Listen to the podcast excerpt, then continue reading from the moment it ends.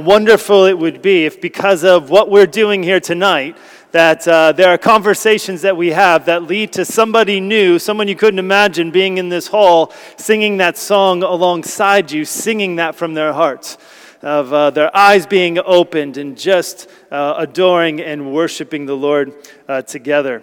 Uh, I want us to begin tonight thinking of, you guys put up this first picture. Um, of the sat nav here, uh, most everybody in the room probably is carrying around a sat nav on their phone. Could you guys put that picture up of the sat nav screen? There you go. Excellent. And um, I can't tell you how much I have learned to appreciate sat nav. I don't know how I lived without it. Uh, particularly before coming to live in this country. You take it for granted if you live here that you know where to go and you know where things are and you know all different kinds of things. Sim- probably similar if you were to go uh, to the United States. Uh, there have been times it's let me down, particularly in like Cornwall or Devon, where I have found myself on a track that was really not meant for any vehicle whatsoever. Um, but in general, it has helped me so much. My first time in the UK was many years ago, and back in the day of not sat nav, but biological navigators, me or my wife, and a map, and trying to figure out where we were, and it was a stressful, but what's so great about this is you can say, This is where I want to go. And not only this is where I want to go, but this is what I want to do along the way. You can search for food or fuel or, or whatever the case may be. You add in those, those waypoints, right? Those, those waypoints um, along the way. And I feel like this is just such a, a helpful thing for us because if we think about this, our destination determines the directions we get, right? You're going on holiday or you just want to go to the shops, someplace new, whatever, where you want to go determines the directions and the waypoints you get along the way. Through these conversations, we've been talking about that goal, that destination, if you will, of just giving a clear and complete communication of gospel truth in our conversations with people a clear and complete, not necessarily all in one go, but with what God puts in front of us in conversations with people to make sure in that moment we are giving statements that are clear and complete and appropriate for the moment. If that is our destination, this is what we say we're here to do to invite all people into an ever growing relationship with King Jesus. There's, there's points to that to, to get us to that point where we have shared particular things, a roadmap, if you will, of how to get to that clear communication of gospel truth. Now, I'm saying a roadmap because the last thing I'm going to do in any of this is to present to you here's how you do it. Here's the canned presentation, or here's just the set of facts that you need to get. Rather, trying to give you a framework for conversations because the gospel there is content to it. It is something to believe. If you're following along on your sheet, there is content. There is understanding. There is shared context. I was just having a conversation with somebody this week in the well who's been coming along for years, and God has just started to open their eyes, and there's this, this understanding this person said they've been getting. This shared uh, something to believe. But then we know that that something to believe points us to someone to receive. That it's about a relationship with King Jesus, not just acceptance and adherence to certain facts about him, but of a repentance, of turning one's life to him in conversion and trusting him completely for the forgiveness of sins and with the entire direction of our lives. And so, trying to keep it simple, just five things. I'm not sharing all five tonight. So, this is, if you notice on your notes, part one, and we'll come to part two in, in future weeks. But part one, and just some basic questions that as we're having conversations with people, or even if you are listening to a speaker give uh, an evangelistic talk or whatever, what are some key questions, if you might say, in the journey to clear understanding and potential belief? Some basic ones, and we'll cover three tonight. Who is God? Really important. Who is God? Question two How are we meant to live? So, who's God? How are, we, how are we meant to live? Three, what have we become? Four, who is Jesus? five, how will you respond? I have found these five things really helpful in conversations over coffee or wherever I'm going. Not that you have to get through all of them in one go, but if I'm listening to somebody, which again is a really important thing to do, if we're listening to people and seeing where things are at, to make sure, is there a clear understanding of God? Is there a sense of how we are really meant to live, about what we have really become? We'll get into, about who Jesus is and about how we respond. So we're going to cover these first three points tonight in some in some detail, not exhaustively. And again, I'm not going to be able and I'm I've said at the beginning of this, I am not the expert. I'm a fellow traveler in the journey, learning as I go, but these things have helped me. Hopefully, they help you. Um, we won't necessarily get to, you know, every possible scenario you could encounter. More just what are some general things, and then we can find some other resources and stuff if you have specific questions. See me afterwards. Um, Sam's already prayed for us, but I just want us to pray again and uh, ask the Lord to help us through this uh, discussion that we would not only have our minds opened, but um, be sharpened a little bit in our thinking. So, Father, we pray now that as we come to these key points that are so vital and essential in communicating gospel truth. Uh, Lord, I don't want anything to be simplistic, like a canned presentation, but also, Lord, not complicated. These are not complicated questions that we're using to just kind of help our thinking and guide our conversations and really be a, a faithful witness to help people and to bring glory to you. To make it our goal, that destination, if you will, of clear and complete communication of gospel truth. So just help us now, Father, we pray, not just something that we do on a Sunday night, um, but something that finds its way into our conversations at work, at school, um, in, the, in the streets, wherever we, we encounter people that we know, um, to help our conversations be um, seasons with salt, as it were. Uh, to point people to the gospel and point people to you. So use this time tonight, we pray, towards those ends and for your glory. In Jesus' name. Amen. So, that key starting point who is God? And really, people's starting points as we have conversations with them about Jesus and the gospel really do matter because we, we all come from different perspectives and different points. Um, and it's important that we listen and try to understand that. And we could learn quite a bit um, if we were to observe even the way well, Jesus will come to in, in a little bit. We've been seeing that in John's gospel.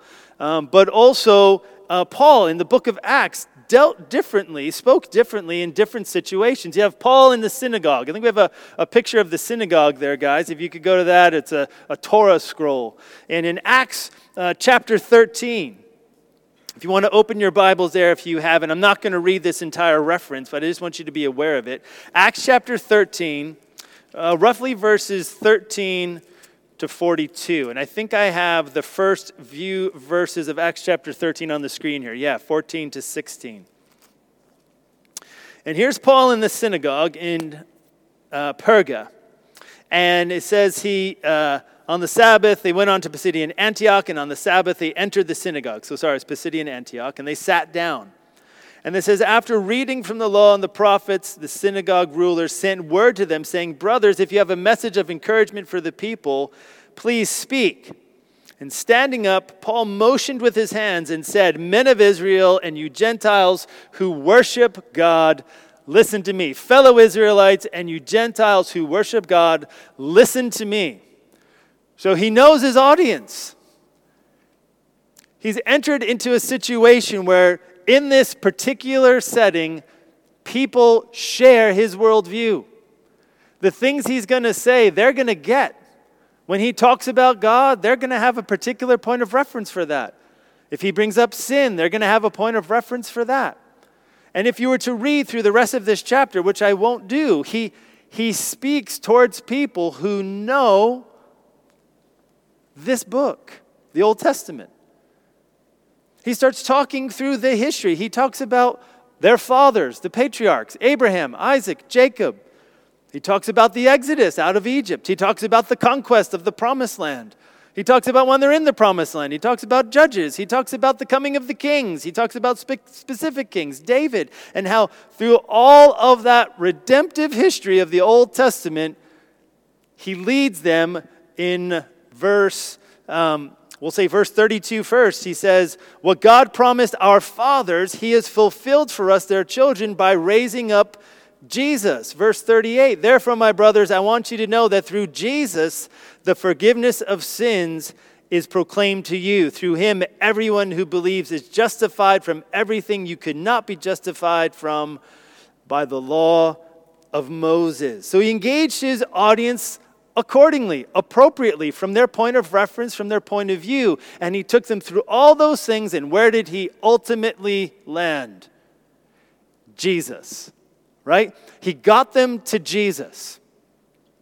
Now, I just want to pause because it's probably less the case on this side of the Atlantic than where I'm from, and maybe less so, even more if we think generationally compared to younger people who are in the room. But I just want to throw up the flag of warning that we don't assume anything in this regard when we're having conversations with people that are meant to be directing them towards a clear and uh, complete communication of gospel truth.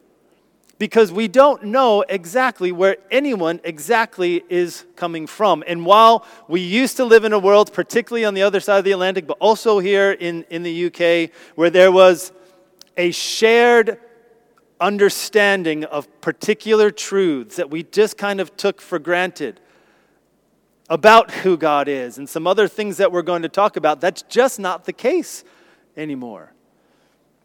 And so there's a little more groundwork, if you will, that may have to go in. When he stood up before them and said, Fellow Israelites and Gentiles who fear and follow God, they were with him.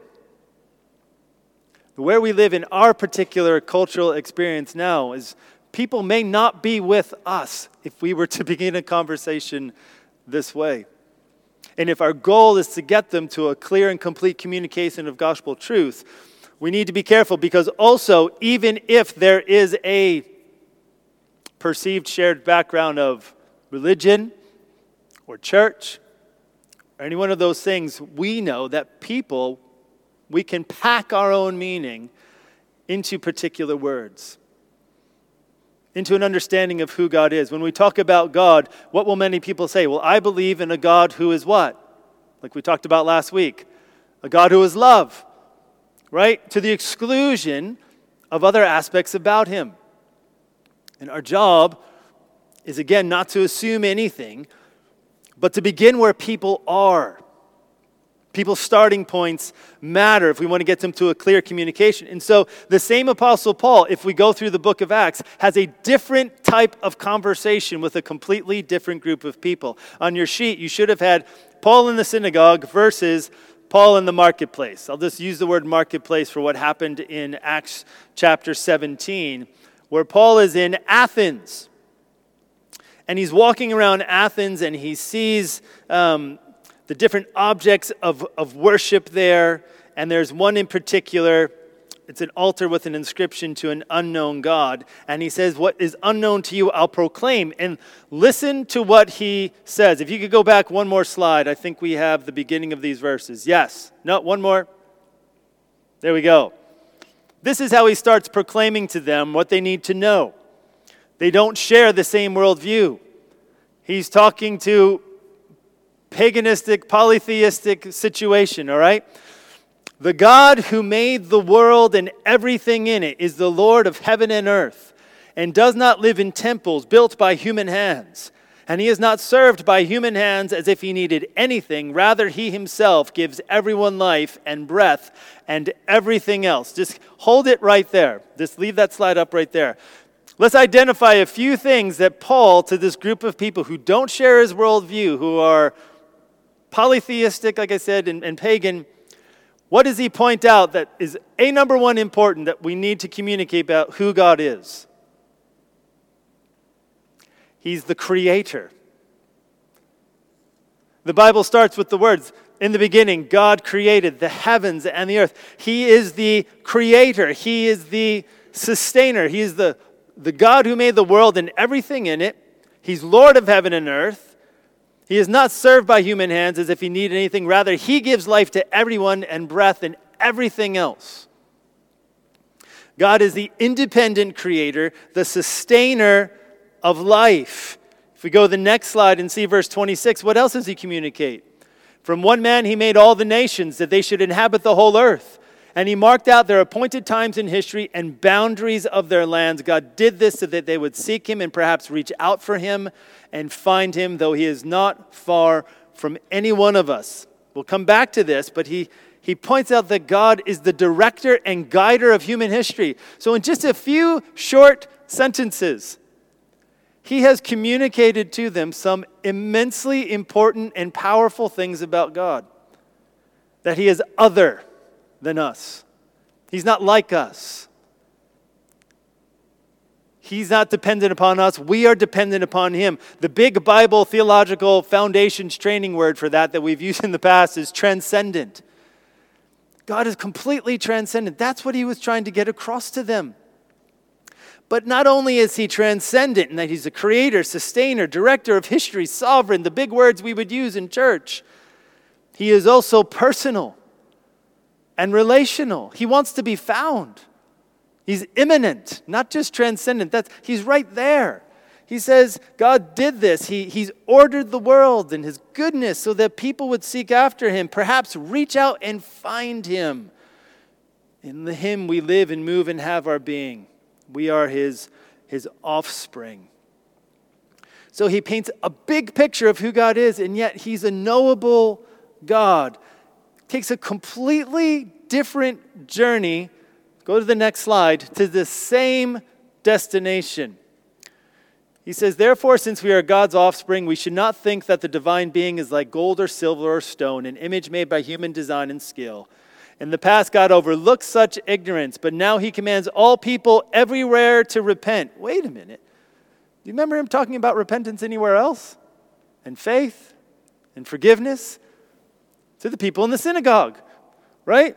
He has said today when he will judge the world with justice by the man he has appointed. Who's that? Jesus. he, he had a different starting point and different way of conversing, but he communicated the same thing. Who is God? It's vitally important that we communicate this because the, for the people in the synagogue, they all had a shared biblical worldview along with Paul of who God is, and that is this. If you could put up the next slide God is the supreme king over all, He's the creator, He's the owner, He's the ruler. When he was said the word God, they got all that. He didn't have to explain it. But to another audience, he had to communicate this is the God I'm talking about. And if we don't start there, this is why it's so important that we communicate that God is the supreme king over all, which means He's the Lord, He's the owner, He is the ruler. It means we are all accountable to Him. Which is why He called both groups to do what? Repent which is bleeding into some future points we're going to get to. But that is a key point. Who is God? God is supreme. In fact, if He is not, not much else of the gospel makes sense. Because next we're going to talk about how we're meant to live. And if God is not supreme, what right does He have to tell any of us how to live? In fact, most people, modern people, would almost take that posture. Because the cultural posture in our society is I rule my life. I become who I want to become. Nobody tells me what to do. So, how are we meant to live if God is who He says He is? Who are we? Well, we are, as human beings, this is an important question to answer, isn't it? Because how you answer this sorts out so much. We are created in God's image to live with Him at the center, enjoying freedom. How many times when we've shared the good news have we used the word enjoyment? freedom, life. Perhaps in your navigation of this issue over time, if you've walked with Jesus for any length, when you've shared the gospel, perhaps it's veered to one side or the other, like we talked about last week. Either really austere, and God is that supreme king and judge, and we're messed up, and we're in a whole bunch of trouble. Kind of like dad's gotten home from work and he's angry, and look out, here comes God. Or the flip of that, of a perspective of God that's not really who He is either, and we just brush it under the rug. But who are we? We're made in His image. We were meant to live with Him at the center, as He pointed out in Athens. In Him we live and move and, and have our being. We were meant to enjoy freedom and blessing in relationship to Him. It's like the hub of a wheel. Put this up here. When I was a student in Chicago, I had to go and serve in a ministry on the, on the west side of Chicago in, in an okay ish neighborhood. And I borrowed a friend's car. And as I drove out there, I had, you know, the noise. Boom, boom, boom, boom, boom, boom, boom, boom, boom, boom, boom, boom, boom, boom, as I'm going out there. And something wasn't quite right. I thought, oh, let's get to my ministry and we'll see what happens. And on the way back, bum, bum, bum, bum, bum, bum, bum, bum, bum, bum. And I kid you not, I decided to get off the highway, the motorway. And as I'm getting off, the front driver's side wheel falls off completely. It falls off because something was not aligned the way it should have been. That's why we're the bum, bum, bum, bum, bum, bum, right? A wheel is meant to spin freely. If you have a bicycle, you know, the big test is you spin it, and how long will it just keep going and going and going and going? Because that'll let you, you know, that'll let you cruise. There's no resistance. There's when a, when a hub, when a wheel gets off its hub, all sorts of wobbles and and and big problems start to happen. And if that alignment is right, then everything spins as it's supposed to. True freedom is found with living with God at the center of life. And where do we find God's standard? So, if we think of a standard of living, we talk about that in the Western world sometimes. You know, we, we live with a standard of living that's probably the highest in, in human history. But God has a standard of living as well. And we've talked about this in our previous series in the mornings in, in uh, the Ten Commandments. When we've talked about not really a, simply a list of rules, but what does it mean to fully be human? What does it mean to live life in enjoyment, in, in connection and relationship with Him? We find that in His law, in His word. James chapter 1, verse 25, you put that up. Whoever looks intently into the perfect law that gives what? Freedom.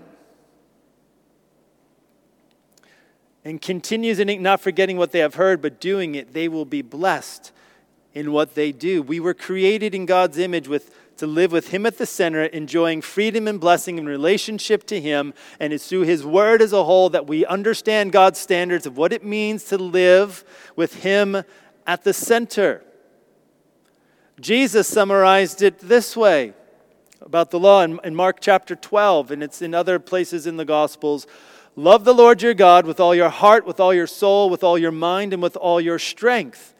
This is the second greatest commandment love your neighbor as yourself. There, are, there is no commandment greater than these. Jesus took the entire law and summarize it in these two to love God supremely and perfectly, and to love our neighbor as ourselves. Two rules of the road. So put up the next slide if you will. I think I have a, a sign here. I would love to see this particular sign on Jubilee Way right now.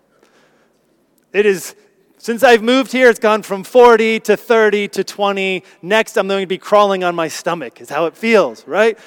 If you've just been driving and you just feel like I just want to, I want to go at my own pace. I just, oh, this person in front of me, would you just speed up? I know there's particular members of the audience who may struggle with that more, more than others. But there are rules to the road, right? We may feel like this is the right way to do it. It'd be great for me to go 40 right now. It'll get me there quicker, really, you know, whatever.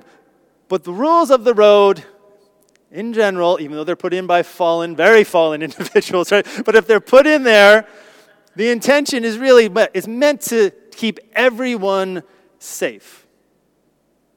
It's meant for the, the greatest good for the greatest number of people, is why people make the decisions they do on the rules of the road. And if we think about those two commands, not like rules, I know I'm trying not to be trite here, but if we think of them as the rules of the road for living life with God at the center, like He's meant to live, like He's meant to be, of, of us enjoying freedom and blessing, it's with loving God supremely and loving one another as we should.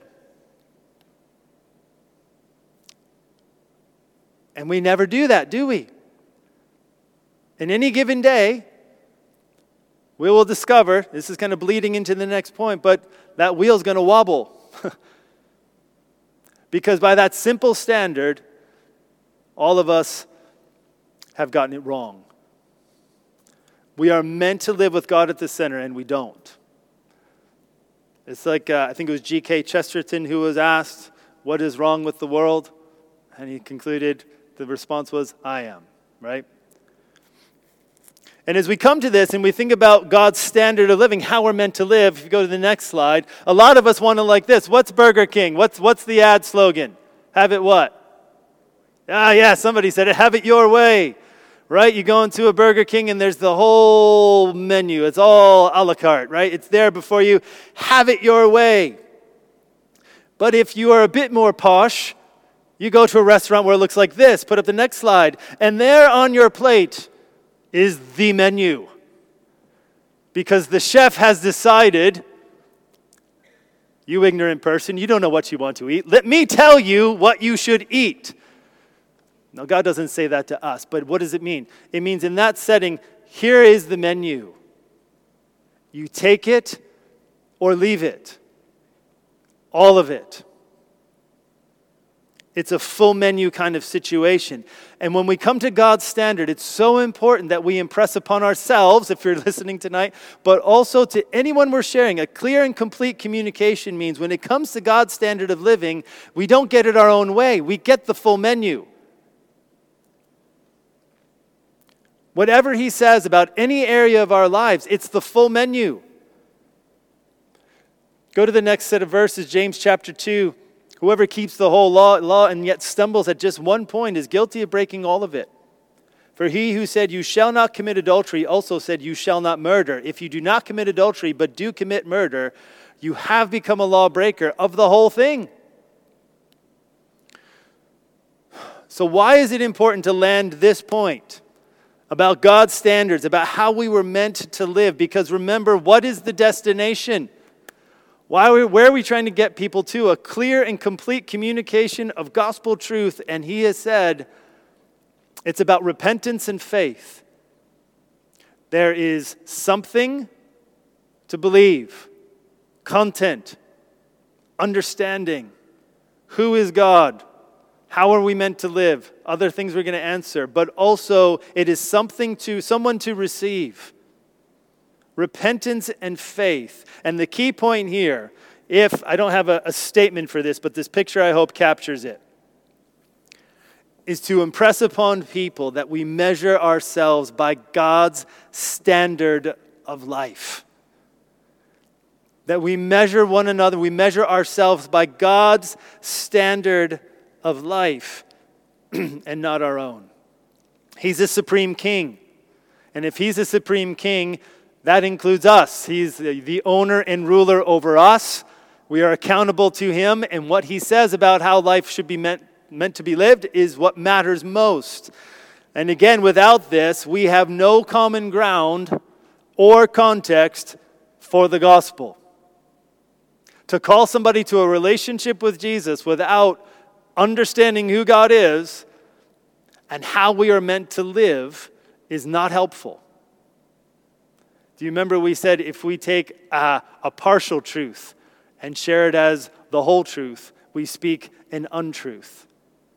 If we say to people, you just need to have a relationship with Jesus without them understanding who God is and how they're meant to live, then a relationship with Jesus has no meaning and no direction and can actually be, that kind of statement can be unhelpful. So, our third thing tonight if these are just, again, things you can think, man, if I'm having a conversation with people, do they understand who God is? Do they understand how we're meant to live? Thirdly, what have we become? What have we become? There should be a picture of a guy looking into a mirror there. Yeah, a little marred. What have we become? I want to read a quote from this book. Again, stole the title for our series from the book, but um, he says this about who we are as people. So, by reminding people who God is, we show them who they are, both in terms, and listen to this really carefully, in terms of their significance. In terms and in terms of the horror of their sinfulness. The human individual is noble, a special creation of God, built to reflect God's moral characteristics. Now, this is just improv, but I want to say this because God drops this on me sometimes. Sometimes when I'm driving, sometimes when I'm walking. But wherever you go this week, look at every individual you see in the most mundane settings, the most average person, below average, above average, and put that grid upon them. The most noble of God's creation, no matter how insignificant or worse you think of them in, our, in your thoughts. Yet the same individual is also horribly ignoble, spoiled by the fall, and the spoiler of all creation. The corruption of what is best will lead to the worst. What have we become? What were we meant to be? And what have we become? So, if we take those rules of the road, to love the Lord your God with all your heart, soul, mind, and strength, to love your neighbor as yourself, and we violate those. We don't live a God centered life with Him at the hub. We become self centered by definition. No matter what else we put in there to be at the center of that hub, self centered living, we are the creature, essentially, who wants to be the creator. And when we do that, we cut ourselves off from the life that is in Him. That's what we have become we are hopelessly cut off and enslaved. Mike shared this morning from Jeremiah about cisterns, and I love this. I'm so glad you used this. I wanted to use it again tonight. My people have exchanged their glorious God for worthless idols. Be appalled at this, you heavens, and shudder with great horror, declares the Lord. My people have committed two sins. They have forsaken me, the spring of living water, and have dug their own cisterns, broken cisterns that cannot hold water. This idea that they have decided it is, it is better to, to take life on their own terms and exchanging God at the center of all things for something less.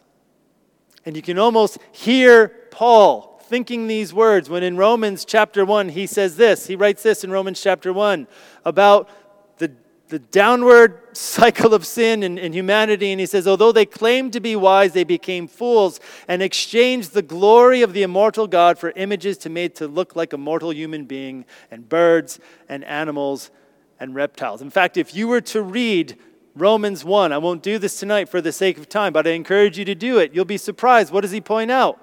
God's nature. His power, his divine nature, a recognition that we owe him worship and thanks. We're accountable to him, but we don't. In fact, we exchange the truth of life lived with God at the center for a lie, put something else in there. And no matter what it is, it always bows down to us because we're making the choice. It's meism, not deism. We put ourselves there. No matter what else, what other the idol is. And it's enslaving and it's degenerative. It just, it's life cut off from the life of God. And it shows up in our lives and all of society. And how important it is that we lovingly impress upon people this truth. What have we become? What are we meant to be? And when we look at people and we see, and I can think of friends that I know that would not embrace the truth of the gospel, and I see some great people with some great qualities, and I don't have to reject those things because they're made in the image of God. They're a reflection of His goodness, and for us to acknowledge that in their lives is a really important thing, but also to lovingly point out God's perspective and God's position that we are hopelessly cut off by that kind of life and we're enslaved. How can you say that we're enslaved? I can take you to scriptures that say we are, but I can also take you to experience. Tomorrow, keep a log. How well did you do at loving God supremely and loving your neighbor as yourself? Odds are, by breakfast time, I will have failed that. Maybe you too. Maybe you'll do better and get to lunch, but I know all of us will have failed that. And what did James tell us? If we fail at one point, what have we done? We fail at it all. We're accountable before Him. So, what is the desired outcome here? Remember, we're trying to clearly and completely communicate gospel truth, to have a shared point of understanding so that people can be in a position not just have something to believe, but someone to receive. And the desired outcome here is conviction. Conviction. Gospel means good news. Before you get to the good news, what do you got to have? The bad news, the hard picture. Conviction of self centered living. Because really, the glory of the gospel and of grace cannot fully shine until we lovingly impress this upon people. So, this is from J.I. Packer. Some of you may know who J.I. Packer is, uh, British uh, Christian leader, speaker of another generation. But this is what he talked about in his book called Evangelism and the Sovereignty of God conviction of sin, conviction of self centered living. What does it look like? So, if you're having a conversation with somebody, you have friendship with somebody, remember what are we saying? Over time, over relationship, over journey. Communication of complete, clear gospel truth so that people can respond as you see things happening. What does he say you really want to see happening to know if that point of conviction is happening? an awareness of a broken relationship with God, not just that life's not working. Life not working can be what? An entry point into who is God, how are we meant to live? Right? Jesus is not the solution, though he is to life not working. He's the solution to much more than that. Life works when he has the position he's supposed to, but he is much more than a solution to our earthly problem. He is the supreme king before whom we are to bow in repentant faith. And then life works. He's so much more. Awareness of a broken relationship with God, acknowledgement of guilt for particular sins. in the past, we've talked about our separation from God, and I'm just kind of using some, some, some shared content for those of us who are here for this, and understanding we cannot produce anything within ourselves, nor can I do it for you, that you would desire the things of God. Last week, Yannick talked about, talked, uh, spoke about the new birth and how really we, says we, we need the new birth to even see the kingdom of God. At any point, we have people starting to acknowledge and see conviction and guilt for particular sins, one, and for a sense of hopelessness and need for a new life from God. This is, yeah, I've done particular things that are wrong, and that sense of guilt. Why is that important? God is supreme. God has a standard of life I've not lived up to it, and I have an inner sense of turmoil that is coming from Him. And a sense of hopelessness and need for new life from God. When you understand, I am cut off and enslaved to this, I cannot free myself. If this is how life was meant to be lived, I'm doomed because I will never be able to do it. And I'm lost. That's a great place to get to with people. Why? Jesus. It's Jesus. And this is why Jesus matters so much in the gospel. And that's what we're going to talk about next. If this is the problem, if these are basic truths, who is God? You know, uh, how are we meant to live? What have we become? The, the answer to that is we're in a bad spot. But we're going to sing a song in just a moment. And I want to read the words to these song, this song, and, and with it, I'll close and we'll pray. First of the first three of the five points. But when we see this picture, when we put Jesus before people, that's where the beauty is. Listen to these words On the Mount of Crucifixion, fountains opened deep and wide. Through the floodgates of God's mercy flowed a vast and gracious tide. Grace and love, like mighty rivers, flowed incessant from above. Heaven's peace and perfect justice kissed a guilty world with love. He's the supreme king. He has a standard. That's what we need to communicate and help people understand. Then also to see what they've become. And as we paint this picture, to then hold up the cross, hold up Jesus, hold up grace as we communicate a clear and complete picture and communication of gospel truth. Let's pray. Father, thank you for this conversation tonight. And uh, we're thankful for the gospel. We're thankful for Jesus. We're thankful for the words we're about to sing. And even though there's some hard truths that run counter to many things in our society and in our culture, Lord, um, we know these are hard things that need to be shared, need to be lived out. We thank you, Lord, for opening our eyes. We thank you, Lord, for those of us who have come to know Jesus in a transforming way, that you've led us to someone, it's not only something to believe, but someone to receive, to find life and freedom and enjoy that in a relationship with you, forgiveness and hope. Lord, may we not only celebrate that for ourselves, but would you equip us to hold out that hope to others to have good conversations that are helpful and just being a faithful witness to who Jesus is and what he's done for us. And we thank you and praise you in Jesus' name. Amen.